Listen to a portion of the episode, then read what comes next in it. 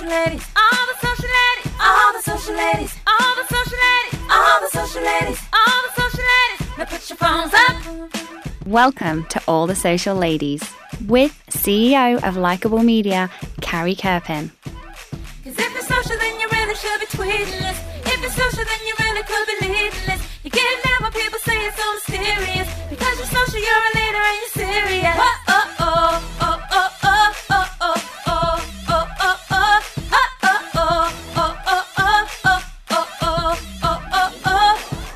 Now, Carrie Kerpen. Hi, everyone, and welcome to All the Social Ladies. I am Carrie Kerpen, CEO of Likeable Media, and I have the honor and the privilege this week of speaking with Sallie Krawcheck, who is the business leader of 85 Broads. Sally has often been referred to as one of the most successful and influential executives in the financial services industry. You're going to be totally wowed and floored by her history and her road to get to where she is today. In 2013, she brought 85 Broads, which is an amazing network for women. And she's also no stranger to social media with close to 500,000 LinkedIn followers as a LinkedIn influencer and 22,000 followers on Twitter. I would tell you her story, but you know what? She's pretty amazing at telling it herself. So I can't wait to welcome her today and have her here. And I'm so honored to have you, Sally. Welcome. Oh, Carrie, I'm so happy to be here. Thank you for hosting me. Oh, it's such a joy to have you. And I think for many of our listeners, we want to hear the story of how you became you. So you are this huge role model and have had this amazing career. And we'd love to hear that story. How did you get to be you? I guess is the big question. How are you you? How much time do you have? Oh, I've got all the time for you. It's a Long story. It's I've got a it. long story. You know, I, I tell you, there's the, there's the there are the facts of it, right? Which grew up in Charleston, South Carolina, went to school. I thought I was going north at the time to University of North Carolina. I really told everybody I was going north. Moved to New York because I wanted an adventure. Went to Wall Street, Salomon Brothers, late 80s. Um, really spent my 20s not knowing who I was or what I wanted to do and, and not being able to find myself. I kept trying to change careers and change jobs and change husbands and change, change, change and, and remember sort of sitting in my kitchen at the age of 29 for your younger listeners thinking, I've just blown this. I, I've I've blown it. I don't know what I want to do when I grow up. I don't know who I want to be. I don't know what I am. And having a real insight right before I turned 30 that I wanted to be an equity research analyst. Hmm. I can hear your listeners laughing. you know, that's that's sexy. But for me it was because at that point I recognized that I wanted the the writing and the analytics and the the ability to dig into companies and engage with smart people and it took me all of my 20s to figure it out. Once I figured it out, I went to the right firm, Sanford Bernstein, became a research analyst covering Wall Street, and was successful very quickly, in part because I'd figured it out. Um, covered the industry, um, was very controversial, wrote negative research, which nobody did at the time. It was right, was promoted to director of research took us out of the underwriting business and not to go into too much detail, but took a controversial business position Mm-hmm. that our business was riddled by conflicts and we were going to give up money and not give in to the conflicts. Um, it was a business strategy that went awry for a long time. Then Eliot Spitzer came in, investigated Wall Street. We were the largest of the and most prominent of the firms that was not in conflicted business Mm-hmm. um, and our business went to the moon. Then I was called to run Smith Barney by Sandy Weill. So I went from 386 people on a Tuesday to 25,000 on a Wednesday, working for me. Ran Smith Barney to turn it around after the research scandal, CFO of Citi, um, private bank, Smith Barney, and then later ran Merrill Lynch for um, for Bank of America. So a lot of big companies in there, and a lot of turnarounds, a lot of turnarounds. Um, and after I left Bank of America, or more accurately, was invited to leave Bank of America, I decided to turn towards what has become my passion as I realized its importance, which is women in business and the economic power in the economic and financial engagement of women.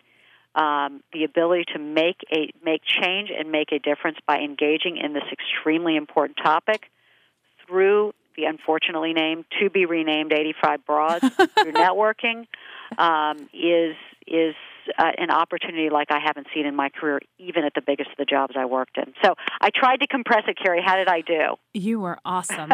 you were awesome. Well, I have lots of questions based off of that, and I know that your your passion, as you say, is is women in business, and so going through the ranks of a, of a really male dominated industry, did you find that you had to play a certain role? Like, did you have to act differently as a woman, or did you just feel that you were a person pushing through? Was there a difference because you were a woman? Well, let me let me answer it this way. I tried to be very thoughtful about how I could be most effective. Mm-hmm. Um, and intuitively, I recognized, and now I've looked at the research and conducted the research to back it up. Intuitively, I recognized that if I cried at work, it didn't work. If I screamed at work, it didn't work. If I got shrill at work, it didn't work. Um, so I, I began to really sort of test how can I be effective? How can I be heard? How can I best listen to other people around me? Um, and so it wasn't that necessarily you know, I changed my, I changed how I was. Mm-hmm. But I think for all of us, men and women, uh, you know, everybody in business, leadership lessons, communications lessons, management lessons, they, they come to us every day in thousands and thousands of ways. And each of us need to really take the opportunity to learn about how can I be most effective. I asked for feedback of everybody I ever saw um, so that I could be more effective. So it was really about asking for feedback for you. Well, and it's important uh, because we women are less likely to get re- to get feedback than the gentlemen are. This is what research shows, um, and that again, if leadership um, skills are mi- thousands of micro lessons, if we're only getting hundreds of micro lessons and the guys are getting thousands, something's broken.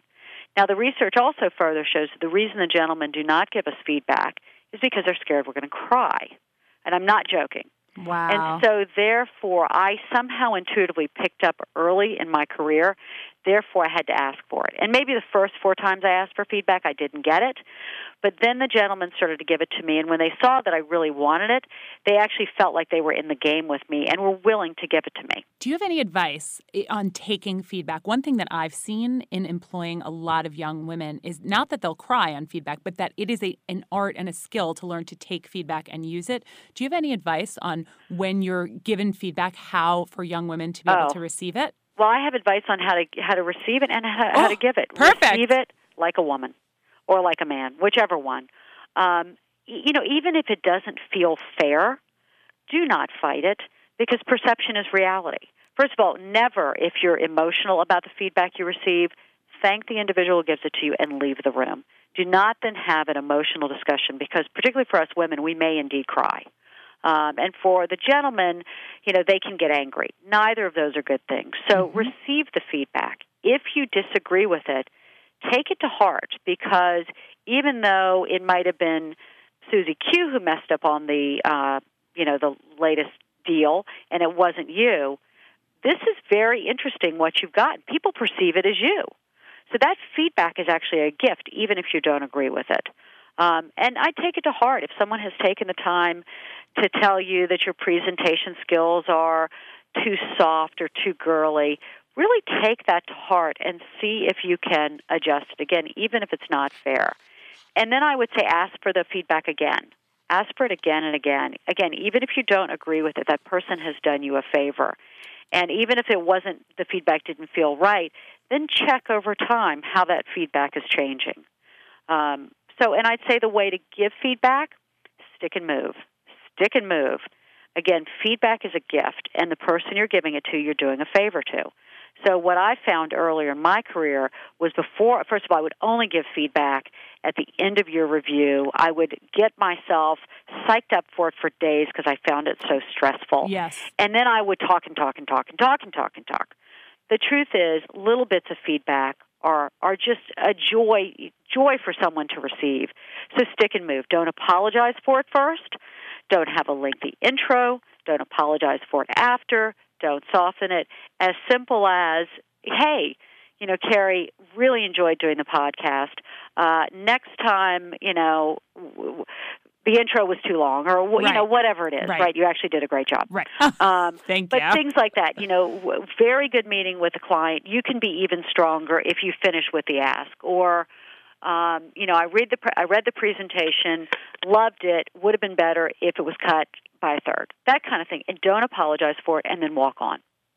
That's great advice. It's great advice for a lot of our listeners, both who have a lot of employees and those who are just really entering the workforce and looking at how they can be the best that they can be. I love it.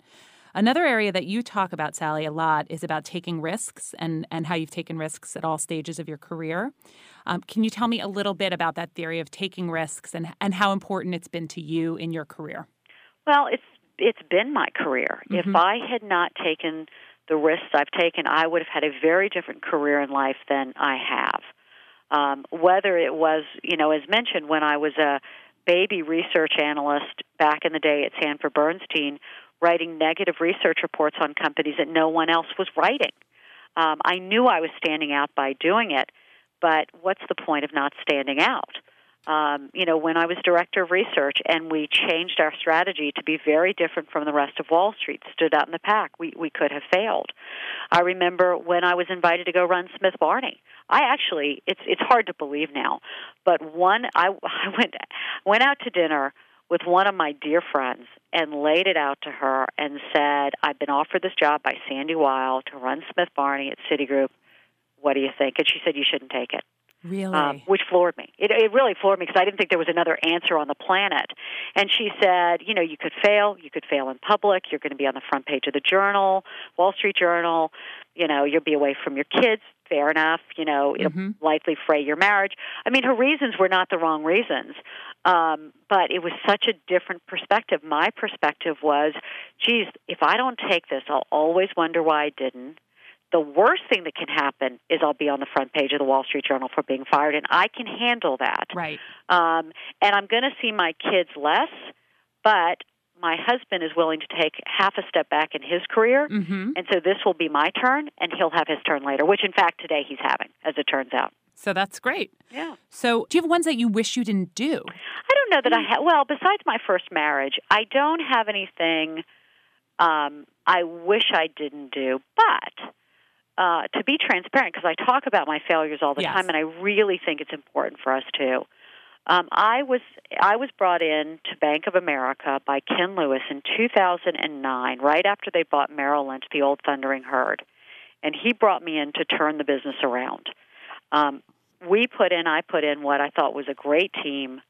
Um, we really got the financials for that business and the, the health of that business in much better shape. Okay. And I was sent home two years later. Um, the business was growing. The business was ahead of plan. Every every little, you know, I'm a good girl. I try to get A's on my tests. In the financial metrics, we were in great shape. But what had happened is that Ken, who had told, committed to me he would be there for two years, had left, announced his retirement after two months. And so I had lost my mentor, my sponsor, my rabbi, whatever you call it. Um, and without having that air cover there, I was really lost to the company. And so that was one where I took certainly took a calculated risk. And while it's you know it did a workout, did it not work out? I was there for two years, but I wasn't there for the rest of my life. Um, and you know it was public. It was a public firing. Yeah, that must have been very, very hard, especially because it sounds like you were making the metrics that you were hired to make. You know, but I knew I wasn't um, in the inner circle, so I was surprised, but not completely surprised. Um, I just didn't. I didn't ever get to that level of comfort. I mean, when I was at Bernstein, uh, and I would go to work, I felt like I was at home. Right. When I was running Smith Barney, I felt like I was at home. I remember telling my dad once, I don't think I've shared this with anybody, that I just felt like I could completely be myself at work. And if you have that feeling, as I did at Bank of America, oh, you know, I don't know these guys, so I, I better think about what I'm about to say. You know, that was the indication that it wasn't the right fit. So it was. I took plenty of risks, and they paid off. That was a risk I took, and it didn't pay off. Did you do you feel like you know that pretty early on about about a job when you enter in a different direction or if you if you feel that early on do you think that it's on you to kind of self-correct how far do you think someone should push when they're in that type of situation right they go from one job they feel like they're making the next step Right. they go there they realize it's not really home it doesn't feel like home Right. uh, do they self correct early? What what do you what are your well, thoughts I, on that? Look, I, I think we all need to know ourselves, and um, I have gotten to where I can read my gut. Yep. Um, about certain things, and and for some of your listeners, they may be newer in their careers, and they're they're learning to trust their gut and learning to to fi- they're starting to figure out what makes sense for them and what doesn't. But I would actually go back. I'm not sure how we are making this into the feedback podcast, uh, but I'd go back to the first principle of ask for feedback. Um, you know, if you're three weeks into your new job, which is soon, Yes. go into your boss's office. Say, hey, it's early days. Um, I'd love to know how um, I'm tracking in these early days and how I can do better. Um, you know, talk to your peers around you, ask their advice, ask their guidance. Obviously, filter out stuff that doesn't feel quite quite right to you. Um, but I think you never lose by again, not a big deal, not a big drama, not a big production, not a big to do, but asking for advice. One never goes wrong. Now that being said, there's some you know every job isn't going to be perfect, and it's not all going to be these wonderful stories about Right. how and then I persevered and everything worked out. it was super.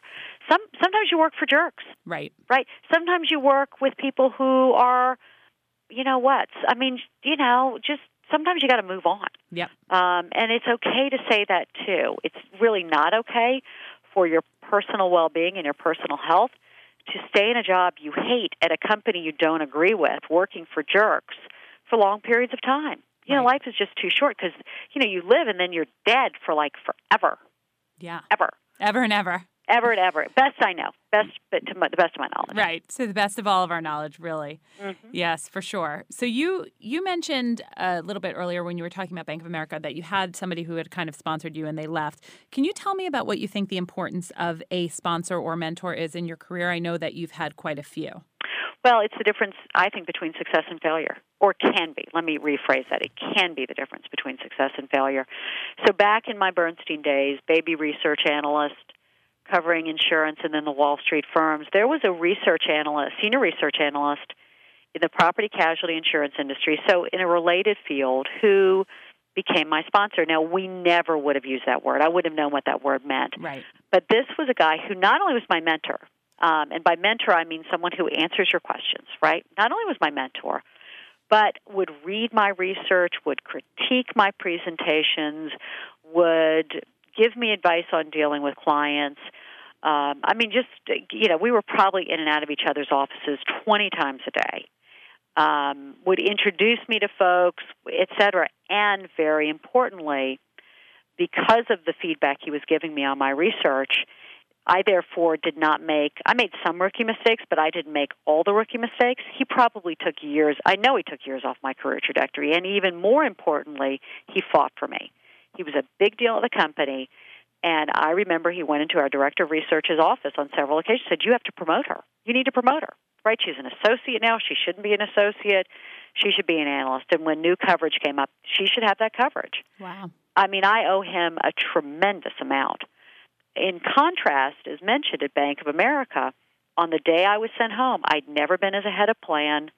The business was growing. I think it was the only one of the businesses that actually was was demonstrating top line revenue growth.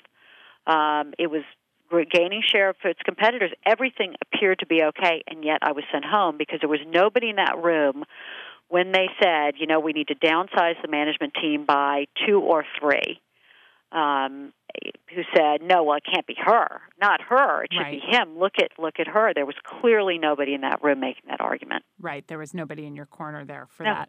No. And do you think that when you're looking at a sponsor and you're looking at somebody to help you grow your career, do you find that that's that's something that you need to work on on finding a sponsor, or that a sponsor finds you, or is it a collaborative approach? How does that happen? How does it how does it come Well, to be? it's a, you know, how did you meet Dave? I mean, I hate to I hate to take the analogy Yep. to um, for those of you who aren't aware, Dave is her her Yeah. husband. Um, I hate to take it into the into the personal like that, but they are relationships. I mean, how do you meet the people in your life? Um, and the the short answer is, you know, we are not in the Cinderella fairy tale right. if you know just because you're a good girl doesn't mean somebody's going to come and save you and rescue you right i mean oh, don't even get me started on this fairy tales just you know the whole sleeping beauty the whole snow white Yep. that might happen it could happen. Yep. It's not going to happen. Um, as, as I like to say, there is no HR fairy godmother. And so you have to put out those feelers. Um, now, you, you can't walk around asking people to be your mentor or your sponsor, as Sheryl Sandberg says. Right. But you can form relationships with people and ask for their advice. And just as happens, you know, eh, with all of our connections in life, when you know when I went to college, I met a lot of people, had a lot of, you know, drank a lot of beer with a lot of people. But there's certain people who I remain in contact today who are deep relationships, but most of them aren't. So you just have to plant those little seeds, ask for that feedback, and something will work out over time. And it sounds like, in general, being open to that kind of connection and, and allowing yourself to be open to that the same way you would be with a partner is that you're open to meeting somebody, you're open to having a sponsor, you're open to that, asking the right questions to get there. Sounds like that's. And I'd say even more than open, sort of, you know, looking for it, not Yep. desperately looking for Yep. it, but looking for it. But one thing, Carrie, that we need to add that's very important if you suck at your job, you won't get a sponsor. Of course. Right. So we I just want to make sure we put that in there because in order to get a sponsor, you need to be good, probably very good and great, right? Because when that, you know, the story I went through when that senior research analyst was advocating for me, he wouldn't have done it if I was terrible at my job. And he probably wouldn't have done it even if I was just very good at my job. He needed to have the confidence that if he put himself out there for me, that it would come back to him in some way, right? And not a you know, you get paid X more because you you were nice to Sally, but more in a Credibility. You know, way to go, Yes. right? Way to help the firm. What you Yes. were right about her. You you got it. You you're you're a good partner. I would imagine that it's hard to feel at home at a place if you're not good at your job, right? What makes you, I, for me at least in my experience, when I felt really in a groove and in a zone and loving where I was, it was because I felt so good at what I did and felt so confident in my ability and the ability of those around me that I was really inspired. I, I think it's sometimes very hard if you're not great at your job to feel to feel. Oh, no doubt about it. great, in every right? way. Yes. In every way. But you know, look, that's a little bit of what our twenties are for. Right. Um, you know, I, I was a I was an investment banker when I started out. I think I was a good investment banker, but it didn't. I didn't take to it. It didn't take to me. I, you know, I then went into marketing for a period of time. I worked actually in the Time Magazine business office for a Oh, period wow. of time. I tried a whole bunch of things, and all of them felt like I had on a shoe that didn't quite fit. It was really only when I got to Bernstein as a research analyst. Again, probably not something that most of your, you know, your listeners would think for them is the aha. But I'm telling you, when I did it, after I wasted my 20s, I was. I think I was. There was an article even that it might have been the fastest at that time that anybody had been a ranked analyst. Forget about what it means, but it had Wow. been successful um, because when everything lined up, it all just friggin' lined up at once. Wow. Yeah, that's that's incredible actually. It's when you feel like you're home. I know I remember my my dad actually was a in school for physics. He was a, he was studying to be a physicist and then so he met my mom and and they talked about it and she was like, "You know, I think you should go to law school." They had had this discussion and he said the minute he sat down in law school, he just felt like mm-hmm. I'm home. You mm. know, and that feeling of like knowing when you're in the right spot is just the best. I think it's the best feeling and that that must have been so great for you. Must have But it was great. But but here's the other thing I would tell your listeners: it doesn't necessarily last forever. Right. Um, you know, our parents. My, my father's a lawyer too, as it turns out. So we'll have something to chat about later. But my father chose his career when he was what 22 coming out of college and Right. he's in his 70s now and still going strong and he's loved it. I think the days of that for for certainly for my generation, Yes. you know, Carrie for your generation, for the next generation, I think it's over. I do too. And and you know, and I think with very rare exceptions, you know, you're the pediatrician, you know, and that's what you do. Um, but business is changing so fast uh, that it's impossible for something that is hot today to be hot a decade from now. Uh, and particularly for us women, you know, we we do have the children. Uh, last I checked, and so many of us end up making different decisions around our family that can pull us in and out of the workforce. And so, you know, there's a volatility uh, to our work lives today that didn't exist in our parents' day that I think we all just have to navigate our way through. And in some ways, it's the great adventure. You know, it's not the, oh gosh, I'm doing this at 20, I'll be doing this at 70. But, you know, having to sort of stay on top because what you loved 10 years ago you might not love anymore just because you've changed, but what you loved 10 years ago might not even exist anymore. Absolutely. Absolutely. I think that's a, a major shift that you see in how long people are at their jobs, also in just changing careers, not just changing companies, but actually changing careers. They have a lot of different career changes now that, that didn't really exist, you know, when we definitely when we were younger, for sure. You had mentioned uh, in an article I read about insecurity driving you, and that's something that really resonated with me. And I would love to hear about your perspective on that. Well, you know, and it's got to be a fine line, as with with most things, everything right. in in moderation. Um, but you know, sometimes I still, I still wonder if I could. You know, I'm still fighting the seventh grade all girls school battles, um, where you know I was. Oh my gosh, I was that child. I was that child. You know that child when you see that child. You yes. just say, "Oh, you are. Oh no, look at those Coke bottle glasses. Look at those corrective shoes. Look at that unfortunate hair, and look at everybody making fun of you." Um, and uh, you know, to this day, you sort of you sort of think, you know, I, I'm I'm going to keep going. I'm going to keep going and just show everybody.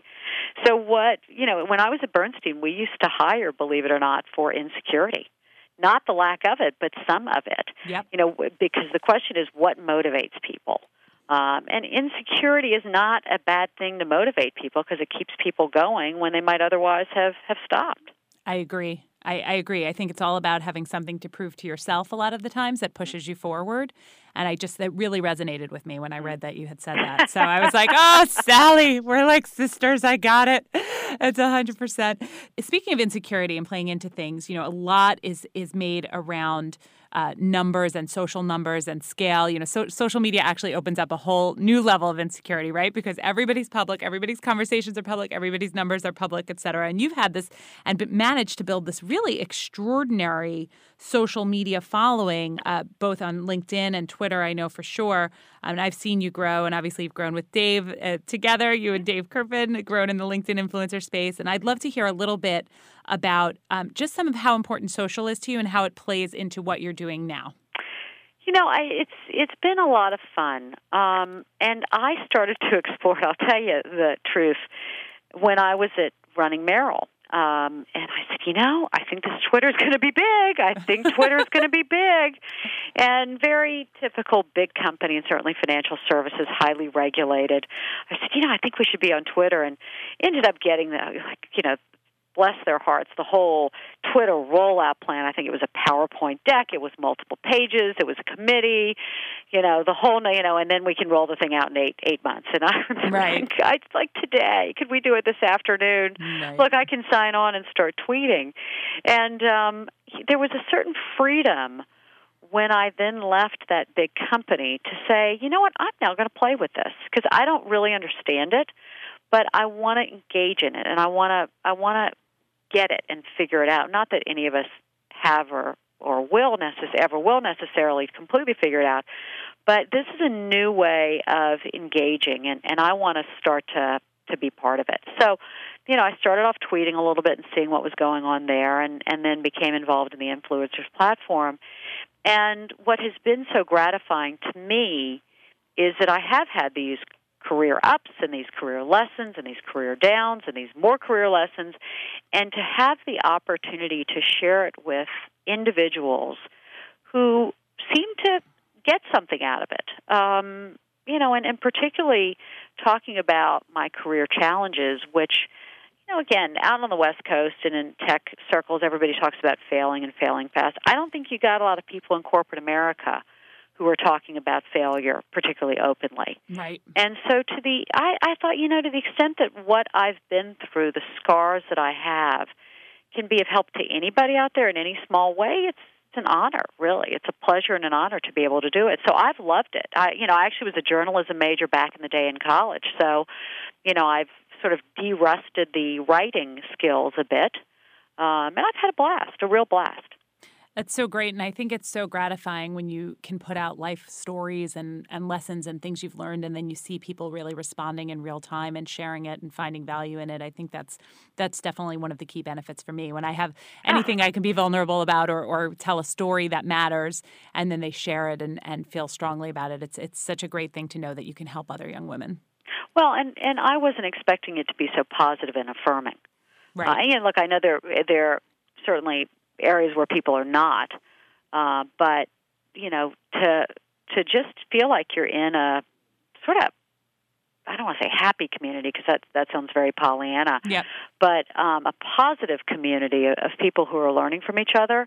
It's really unlike anything um, that I've had in my career.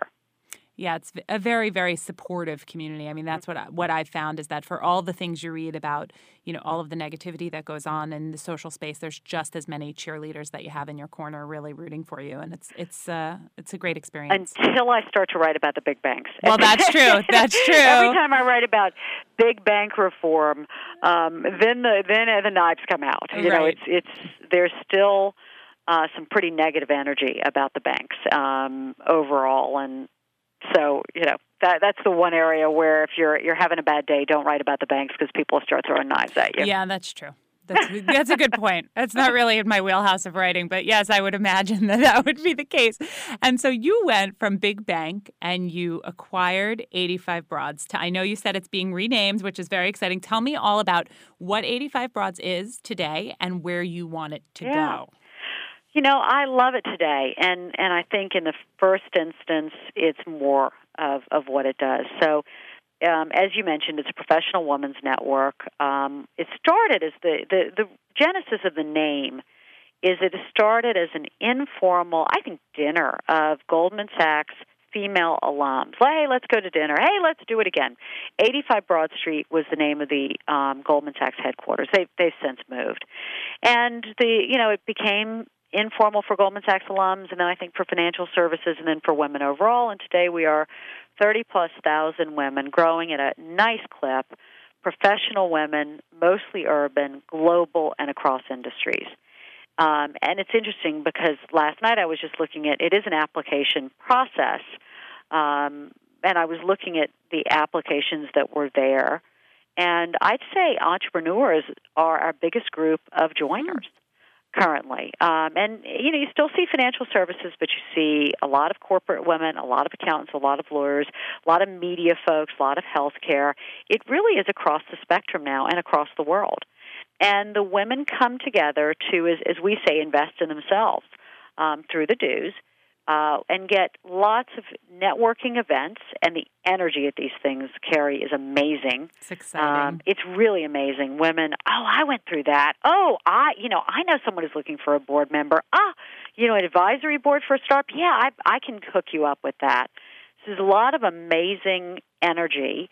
We get together, we learn about things, and we go online um, and do WebExes and learn about things. And you know, you were nice enough to do one for us, a very well attended, what we call jam session on social media. Um, but we have them on a range of things: how to negotiate for success, how to get on a board, how to command a room, um, you know, how to finance your startup, top personal financial mistakes women make. Really, anything in the field of women and money is game for us. Um, and so, with the combination of networking, which has been demonstrated to be and called the number one unwritten su- rule of success in business, as well as education, a good deal of our effort is going to continue to be focused on making that better and better and better. Um, I've got a couple of other things off up my sleeve, which I'm not ready to announce today. Uh, but suffice it to say that we are going to continue to do some things that really will represent action around this topic. Oh, that's great. Well, you'll for sure all the social ladies will be able to support you all the way. All my listeners, I'm certain, will be excited to be involved um, as you make those changes.